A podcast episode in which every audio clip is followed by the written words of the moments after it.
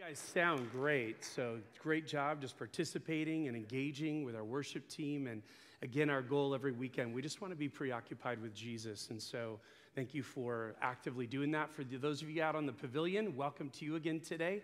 And for those of you watching online, if you're a guest with us today, especially want to say a welcome to you. Thanks for joining us and making this part of your weekend with us.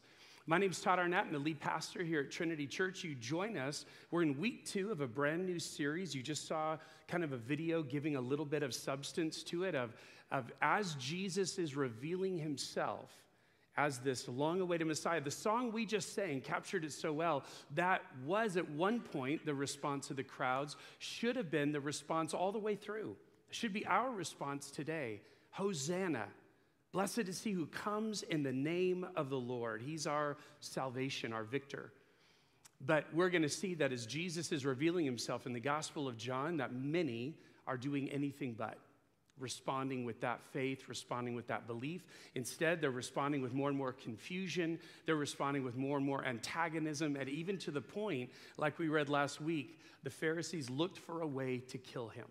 So, this is the tension. We're going to see a lot in the next five chapters of the Gospel of John. So, if you have a Bible today, if you want to make your way there, John chapter 5 is where we're going to be. If you uh, have our app and that's download on your phone or your tablet, if you want to open that up and go to resources, that'll get you to our sermon notes today. You can track with us. For those of you in home groups, that's probably what you're talking about midweek, so that'll help you be prepared for that as well. Well, let me give you a couple things as you're finding your way there this morning. We've been talking about uh, for a, a while, we took a church-wide survey back in the month of March, and now we have next week kind of the assessment of that survey.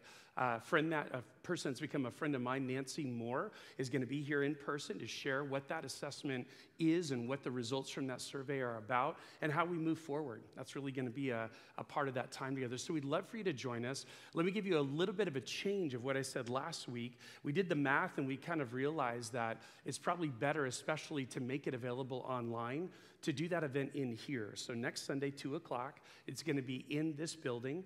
We'll do the same that we normally do for worship services. We'll ask you to wear a mask indoors. We'll also, though, stream it out to the pavilion and we'll stream it out online. So, just the same format that we use on Sunday for worship services, we'll make this meeting available all three ways as well. So, we'd love for you to join us 2 o'clock next Sunday. And I think that's all I need to tell you about that. But we'd love for you to be a part of that and hear a little bit of the results of the survey that you took.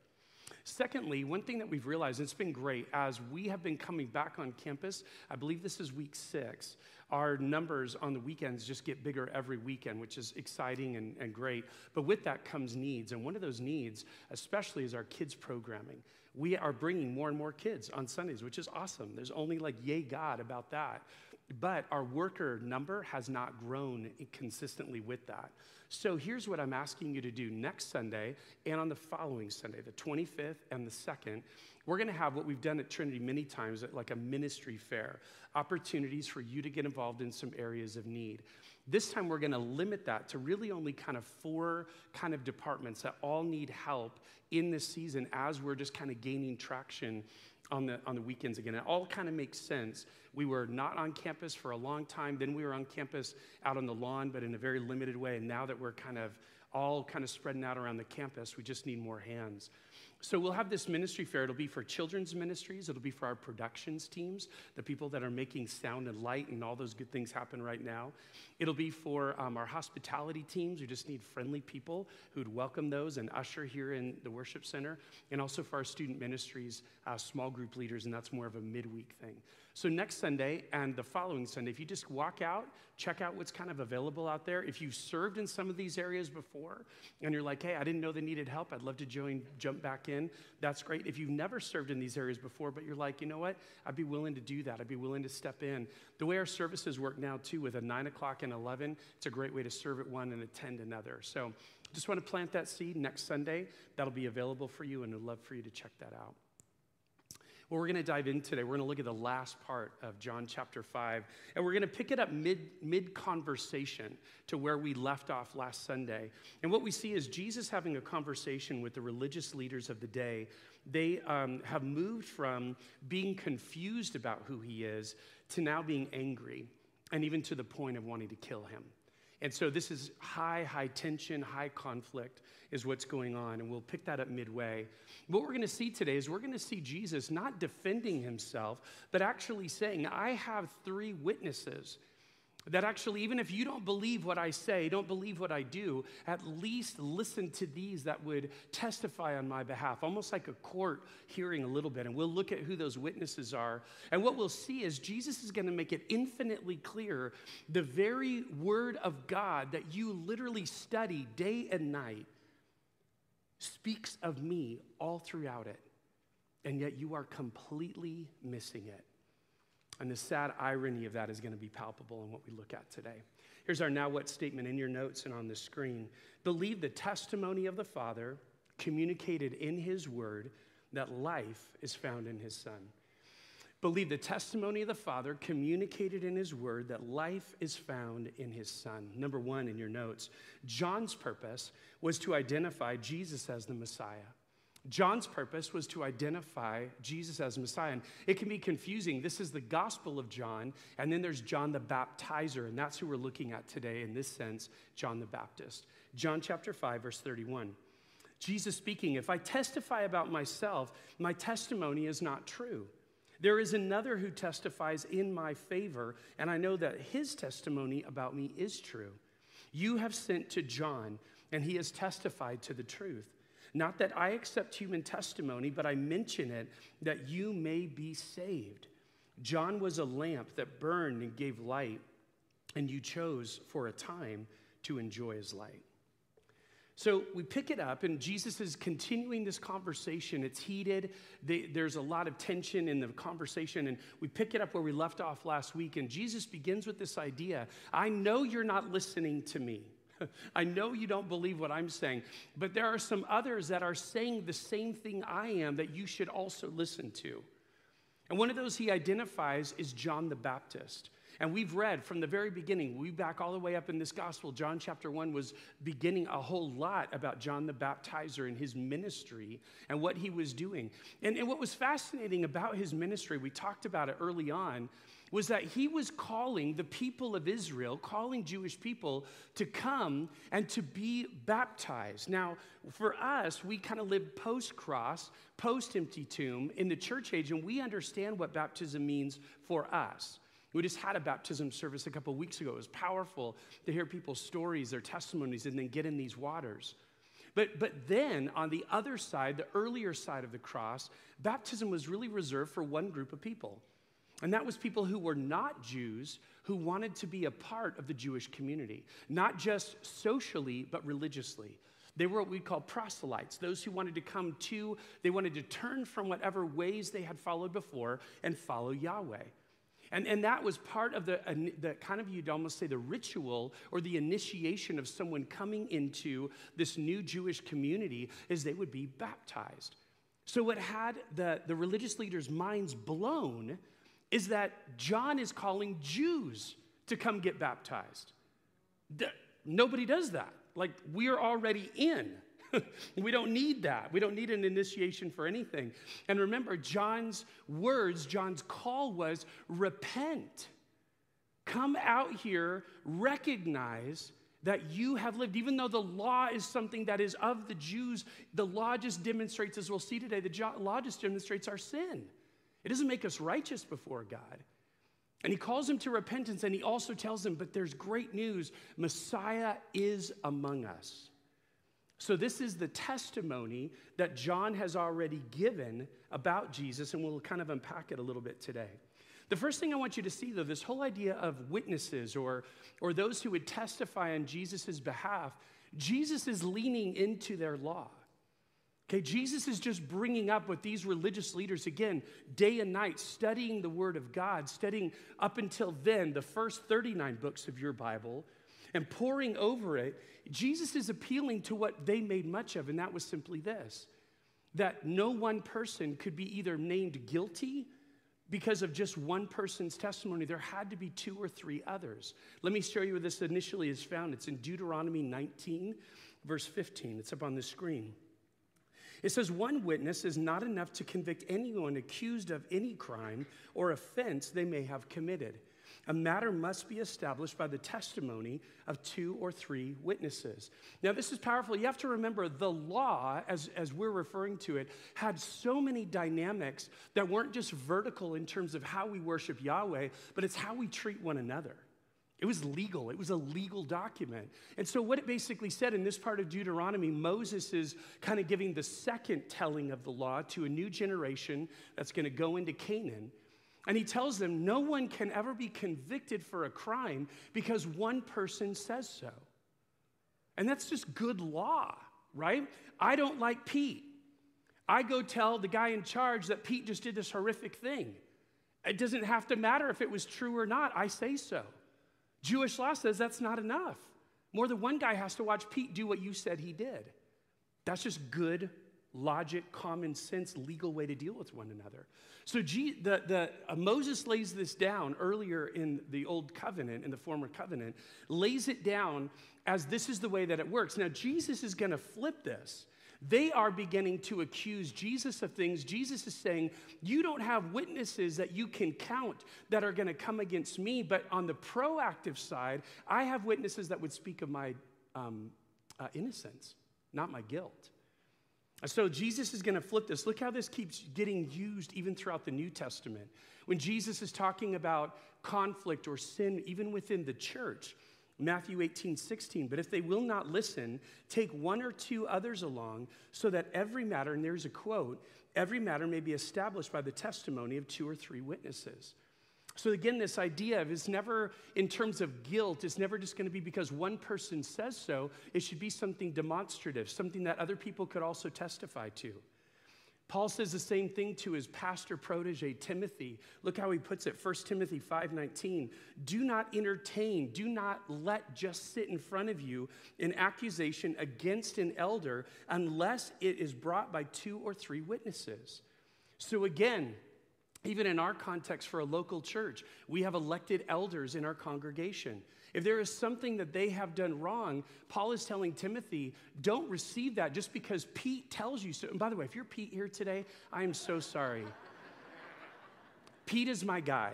If you're around me enough, you'll hear that I often talk about Pete. He's just my guy I use all the time. So I really apologize because you're like, man, you're always talking bad about me, Todd. I really do. I really apologize. But, but what Paul is telling Timothy, don't just receive that because one person says so. It needs to be witnessed. So these are all accounts of guilt. Two or three have to testify that this is the case. And even the author of Hebrews, he makes a powerful statement. Look what he says Hebrews chapter, 20, uh, chapter 10, 28 and 29. Anyone who rejected the law of Moses died without mercy on the testimony of two or three witnesses. Author of Hebrews is saying that's how law was done in the former covenant. You could do something egregious enough to call for your death, the death penalty, based on what two or three people say. Look what he goes on to say. How much more severely do you think someone deserves to be punished who has trampled the Son of God underfoot? Who has treated as an unholy thing the blood of the covenant that sanctified them, and who has insulted the Spirit of grace? Meaning the testimony of Jesus and his death on the cross speaks volumes well beyond what two or three people could say in a former covenant that they'd be held accountable for. How much more are we accountable because of the cross of Christ?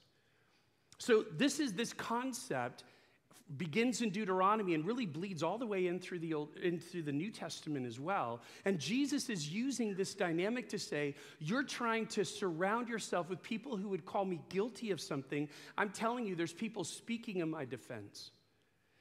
And the first one is John the Baptizer, one that they had connected with long ago. We saw back in John chapter 1 that the religious leaders sent a delegation they sent a group of religious leaders to talk to John to ask him these very questions we talked about earlier today. What are you doing? This is so bizarre.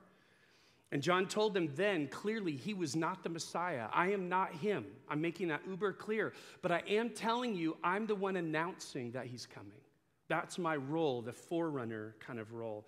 And identify Jesus as Messiah, he did. Back earlier in John chapter 1, verse 29. The next day, John saw Jesus coming toward him, and he said, Look, the Lamb of God who takes away the sin of the world. Later on in verse 34, I have seen and I testify. There's that same language, legal language. excuse me, language. I testify that this is God's chosen one. So the point is, John did his job well.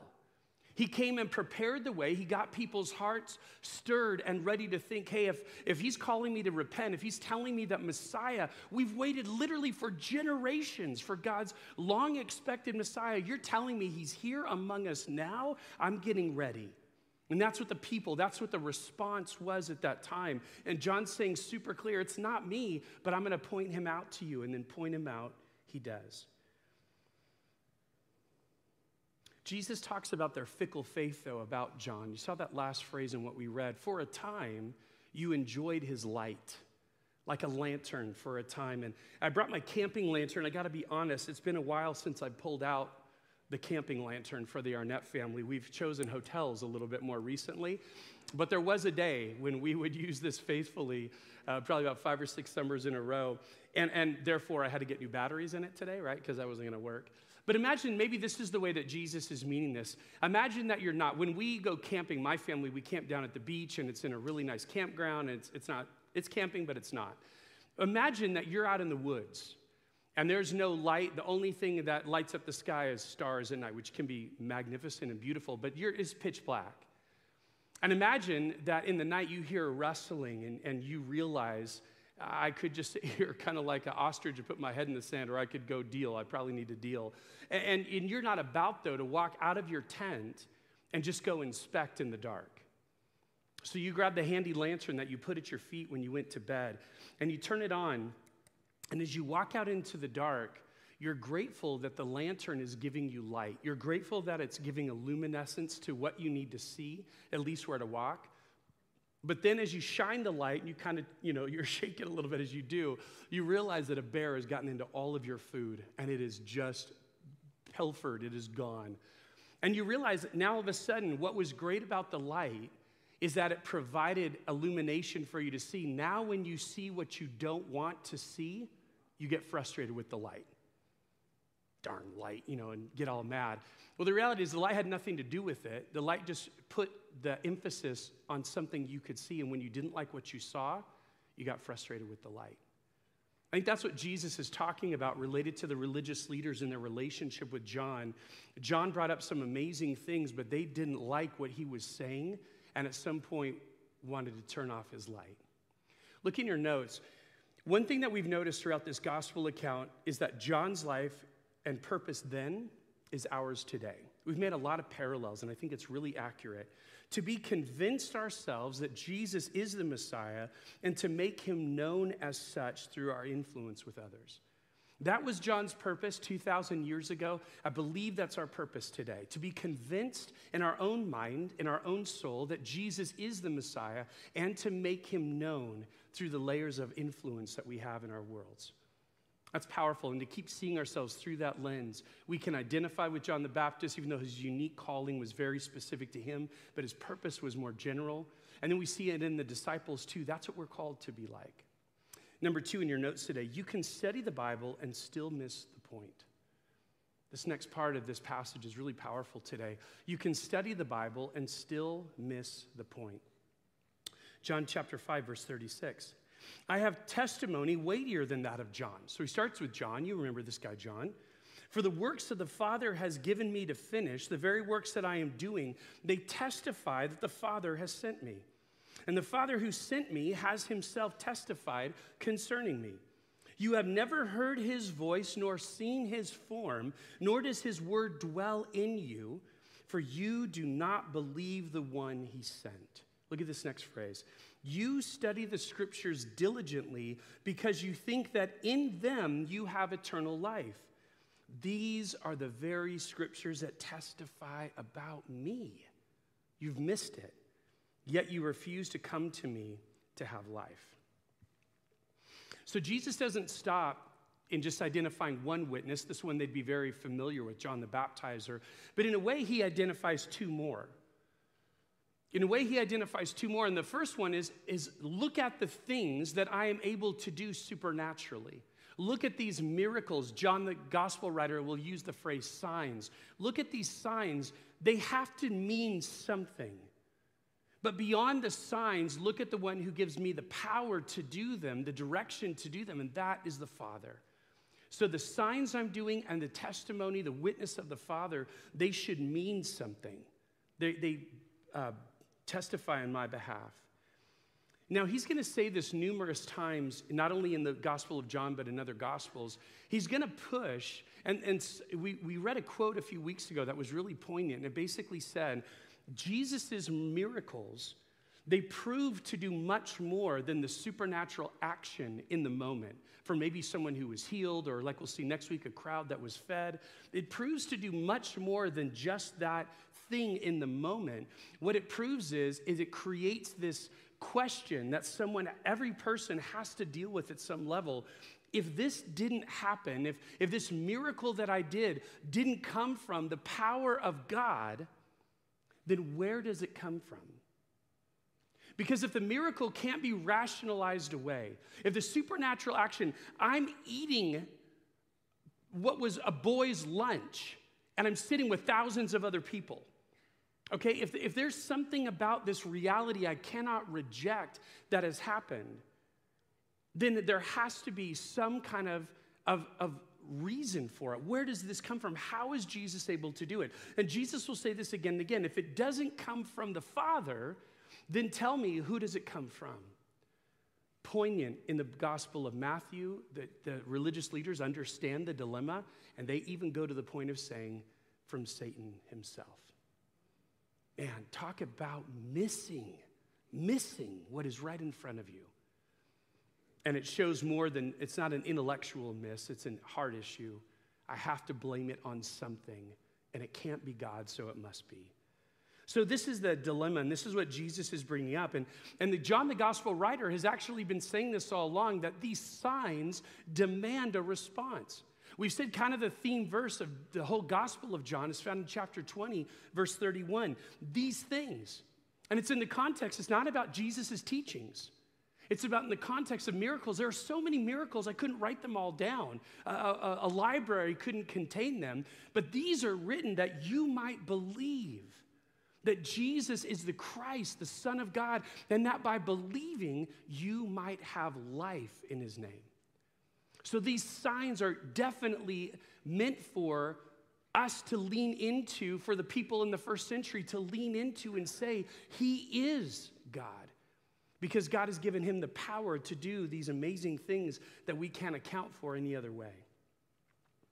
Jesus goes further, though, than the signs in this passage, and he asserts that, again, he has this unique Son of God, Father, he is my Father, this unique privileged relationship with the Father, when he keeps calling him, keeps responding, you'll note nobody in the Old Testament, there's a couple times that David in the Psalms will say, he'll talk about God as Father, but in those, it's always a messianic psalm. So it's always this connection back to Jesus.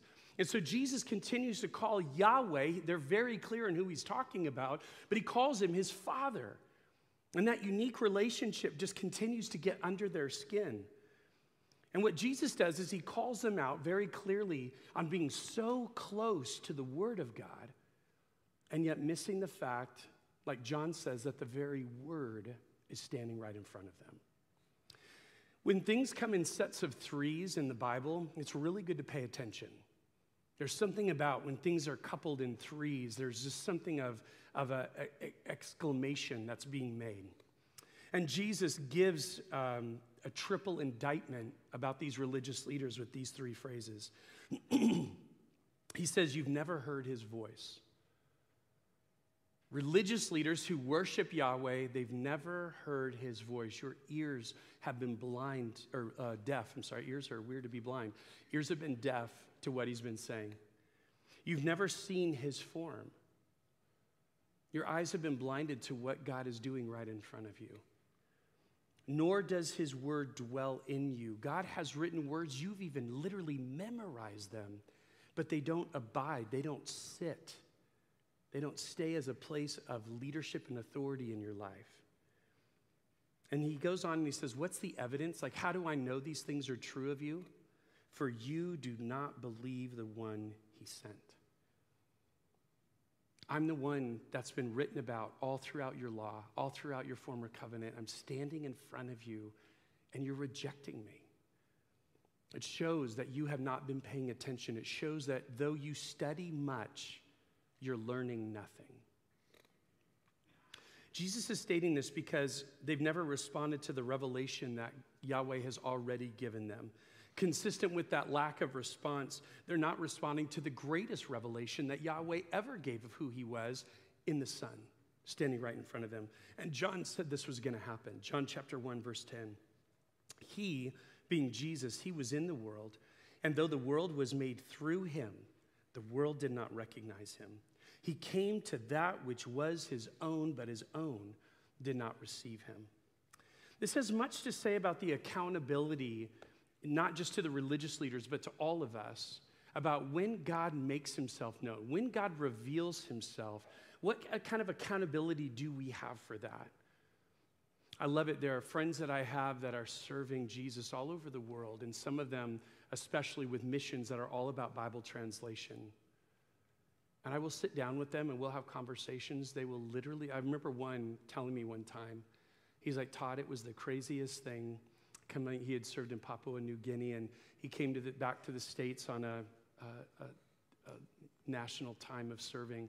He came back to the States and he walked into a Christian bookstore and he just wept.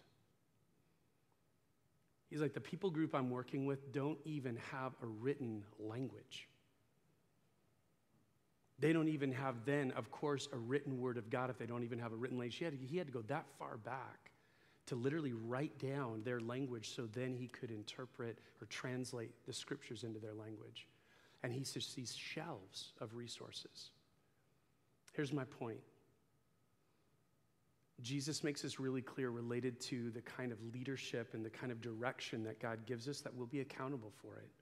Luke chapter 12, verse 47 the servant who knows the master's will and does not get ready or does not do what the master wants will be beaten with many blows. Is a parable Jesus is telling. But the one who does not know and does these things deserving of punishment will be beaten with few, with lesser blows. Here's the point from everyone who has been given much, much will be demanded. And from the one who has been entrusted with much, much more will be asked. Here's my point this idea of the way that God has revealed himself to us in America is amazing. The amazing amount of Bible study tools, the amazing amount of translations of the, of the Bible, the amazing amount of different media in which the Bible is available to us. and as Jesus is talking to religious leaders, as Jesus says later on in this parable, to whom much has been given, much will be required. Where there is great revelation, there is a great expectation that we would live according to it. And, and within that, what Jesus is challenging is far more than the fact that the Pharisees missed Messiah in the scriptures that talked about Messiah. He's challenging their whole form or their whole intent and purpose for studying the Bible in the first place. He's talking about accountability that has to be there because we say it ourselves God's word is unlike any other book that has ever existed because it is breathed by God. So, therefore, it has this great accountability that we have to it. And it's amazing that we can see this demonstrated well in other people. Here we are looking at the Pharisees today and going, oh man, those guys totally missed it. I'll never forget uh, my first encounter with what I would call a deeply religious person who completely missed the point. I was a youth pastor working with high school and college age students up in the Pacific Northwest. And in my little town in Oregon is actually a sister school of the University of Redlands called Linfield College. And I went and had, I was only there a few months, and I, I, made a lunch date to meet with the chaplain of the school. The school had a chaplain. So it's like, I'd love to get to meet you. I'm a new college pastor in town. Love to talk about ways we can maybe have some partnerships, etc. And I remember going to lunch with him. I remember, I mean, I haven't lived in Oregon for a long time, but I'll never forget even the, the restaurant we sat in and where we sat. And here's this guy who'd been educated at an evangelical seminary and as we were talking over the course of the lunch, I talked with someone who had never met Jesus. Completely blew my mind.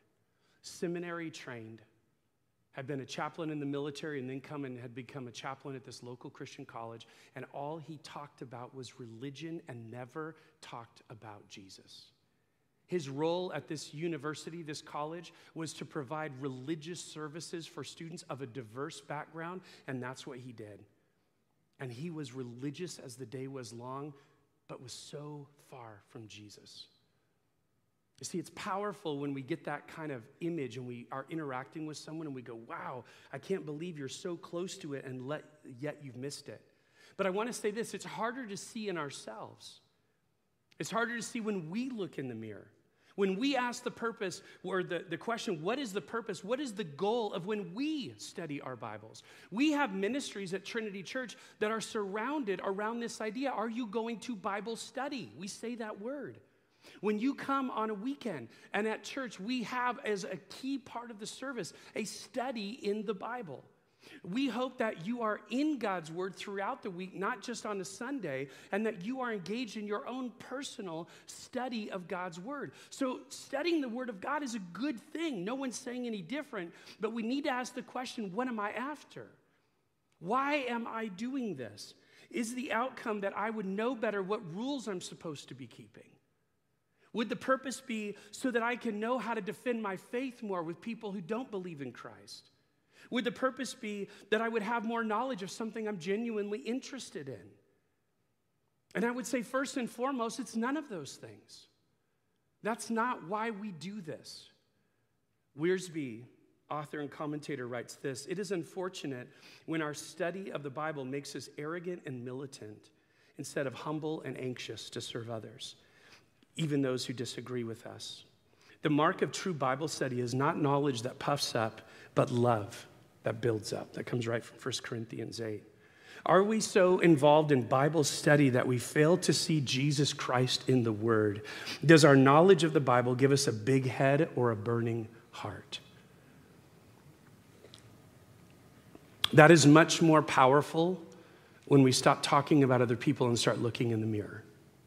We have to ask ourselves some hard questions God, why am I doing this? What am I after? What is my goal? The Pharisees had a goal, and it was to understand the legal law and how to hold other people accountable to it, not so much themselves. We see that error really clearly. But we have to look at ourselves and go, God, why am I even doing this? What am I trying to get out of your word? That's why the difficulty was there when the staff of Trinity Church, pastors and ministry directors, and then the elders supplementally, when we worked on our core value related to the word of God. Trinity's DNA, our core values are simply to demonstrate who our DNA is. What are we about? And obviously, at Trinity Church, our DNA is centered around the Word of God. But what we struggled with was is it just because that's what we make much of and we talk about it and we look at it all the time? Or is it supposed to do something in us? And that's why we came up with a core value that says this The Bible is God's story given to transform you and to be the authority in your life. Two big ideas. Not only is it from the Word of God, uh, God Himself, it is His story, but it is given to transform us, to change us. And it's given to be the authority, not the suggestions in my life, but it is the line under which I live. We've expanded this core value in an amplified way with the elders. Look at how it speaks, it, it, communicates it so well. At Trinity, we provide many opportunities for people to understand and to be molded by God's character and nature as revealed in His Word, the Bible. This is because we believe the Bible is unlike any other book ever written, uniquely inspired by God. We believe that it has the power to transform the way we think and act. We also believe that it has the ultimate authority over our lives, compelling us to ask the question what does the Bible say about that, and how do I respond? I love that amplified statement, and that clarifies it so well. One of the other things I've told you about in some different settings is how much I love our own Bill Bonnell's book. This book, what I love about it, it basically walks through the different imperative verbs in Scripture. And it just keeps calling us. But what I want to show you more than anything today is the title. Because the title summarizes, I believe, what the whole purpose of God's word is for our individual lives pleasing God by knowing and doing his will. So, understandably, I can't please God if I don't know what he expects of me. I can't please God if I don't know how I'm supposed to live. So, knowing the will of God is absolutely critical, but it's not enough to just know things, knowing and doing. Knowing and doing. That's what the purpose of God's word is. And as a result, if you've ever wondered, I wonder if I'm living a life pleasing God, I believe Bill's title demonstrates it. By knowing and doing God's will, you are pleasing Him. That's how that happens. That's how that gets lived out. And I love this is a verse that we're very familiar with, but it's so fitting today. James 1:22. Do not merely listen to the word and watch. It can have a deceptive effect and so deceive ourselves, yourselves. Do what it says. Finally, today, number three, you will fail to please God if you make it your aim to please others. You will fail to please God if you make it your aim to please others. We're in John 5, verse 41. I do not accept glory from human beings, but I know you. I know that you do not have the love of God in your hearts. I have come in my Father's name, and you do not accept me. But if someone else comes in his own name, you will accept him. How can you believe since you accept glory from one another, but do not seek the glory that comes from the only God? But do not think that I will accuse you before the Father. Your accuser is Moses, on whom your hopes are set. If you believed Moses, you would believe me, for he wrote about me. But since you do not believe what he wrote, how are you going to believe what I say? Enter a fourth witness. Moses himself. We'll get to that in just a second. Jesus finishes this conversation with again a sequence of, of just calling them out. You are missing the point. And you're missing the point for a powerful reason. He says that he himself does not seek or pursue praise from people. That this isn't what he's after, is trying to please them or trying to, to become popular. That's not Jesus' goal at all. But he says, but it's yours. And it's demonstrated in the fact that you are looking for, you are trying to receive and give praise and glory back and forth between each other, but you've missed the whole point that that begins and ends with God. As human beings, that's our goal to make much of Him, not of each other. And their lack of love for Yahweh has caused them to miss the long expected Messiah that He has given them in their times. When Jesus says, You don't have the love of God in you, realize what He's saying, what every Jewish religious leader could quote back to you. What's the most important commandment? Love the Lord your God with all your heart, with all your soul, with all your mind. What is Jesus saying? You have completely missed the point. Because if you loved him, you would love me. You would see that I came from him. Jesus then provides a corollary to show how this has happened. This idea of, again, wanting the praise of other people. Jesus says, I'm not about that, but that seems to be all that you're about. Think of it this way we have some high school seniors at Trinity Church. And right now, in their classes, uh, as unique as the school year has been, some of them are in a government or an econ class the second semester. And in their government and econ class, what's interesting is that is a necessary class to graduate. No pass, no walk. Okay, that's how it goes. So it's a necessary class. So imagine I'm a high school senior in my government and econ class. I am deeply loved by all my classmates. Uh, Redlands District is going back in person tomorrow for some students. So imagine getting back in the classroom and, and maybe it's been online on a screen and, and just being amazingly loved by peers. Man, we love this person. It's such a, so funny and, and love the way that they interact with us, love the way they're always cracking jokes. So great. Deeply loved by the class. Not doing the assignments and not pleasing the teacher. At the end of the semester, you got lots of friends, but you got no graduation. Who am I supposed to be impressing, pleasing, trying to do what they're asking me to do in my government econ class? That teacher. And without that, it's a fail. We can live the same way in our lives. God, we're making much of what other people think of us, but failing to consider what you think. And like I said earlier, it is really easy to see in other people, it is harder to see in the mirror. I was really convicted. I appreciate many of you were at our Good Friday service. We had a really powerful time. Bill and Chris did a great job put the service together. And one of the elements that Bill had reached out to me earlier in the week said, Hey, I'd love to have a time of confession. That's cool. Let's do it.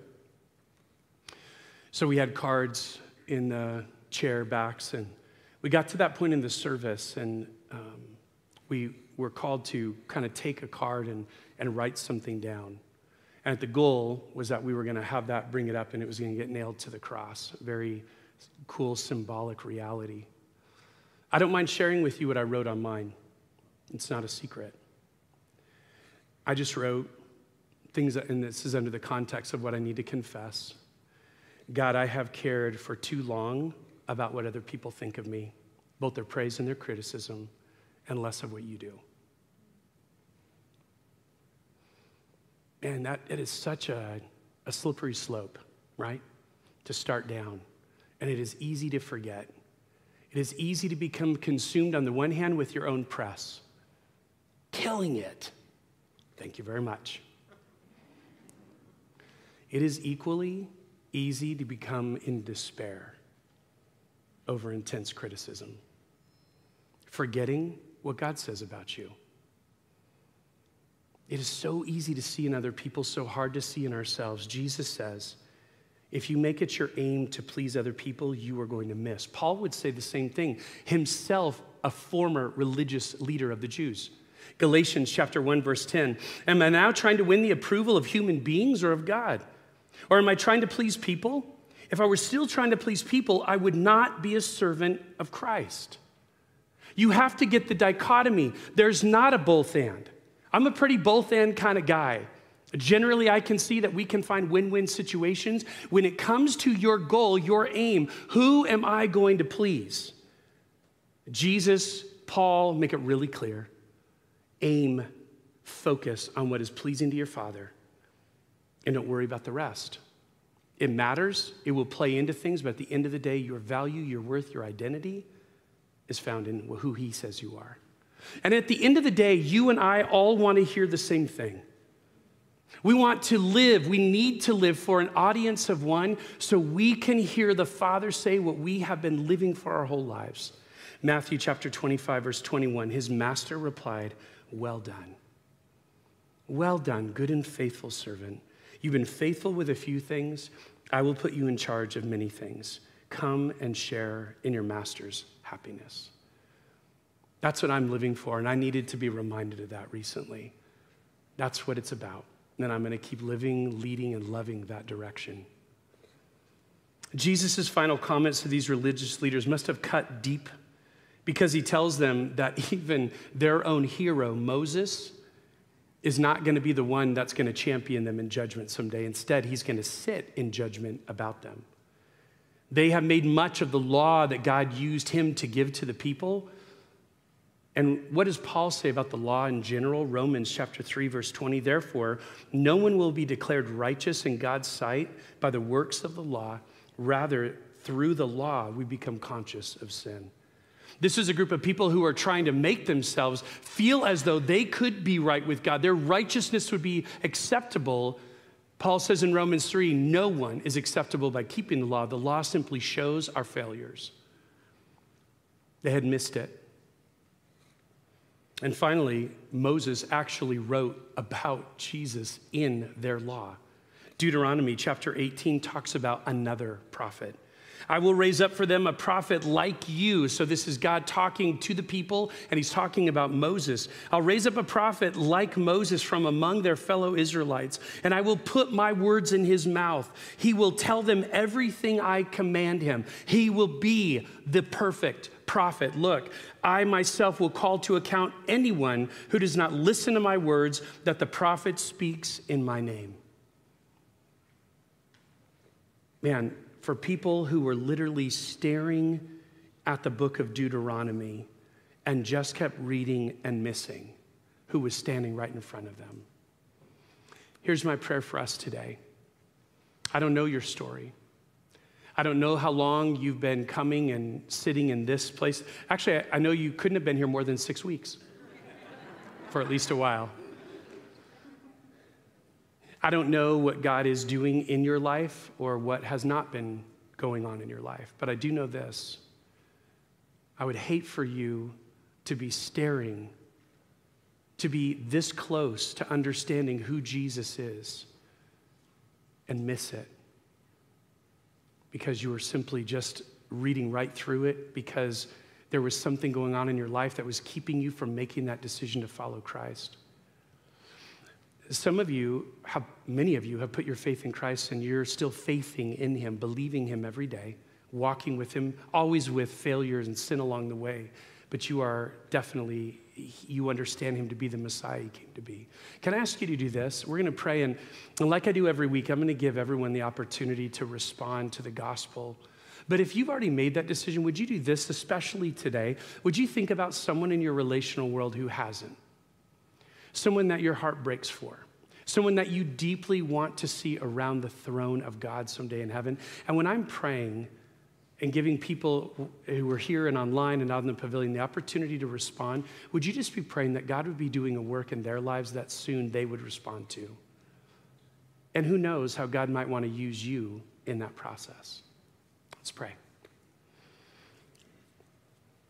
Father God, we come before you today as a people who have, again, the incredible privilege of having your word, your revelation, the creator of the universe, pulling back the curtain and letting us know who you are.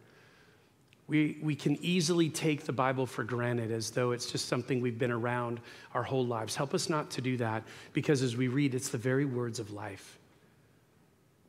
And so I pray today that this week would we go out renewed? Would we go out with a, a greater sense of understanding and recognition that you are who you say you are? That you are this God who has come to give us life eternal if we would respond in faith, if we'd respond in repentance. And God, give us the grace this week to be these people who are living out your identity, living out what you say about us, not trying to please others around us.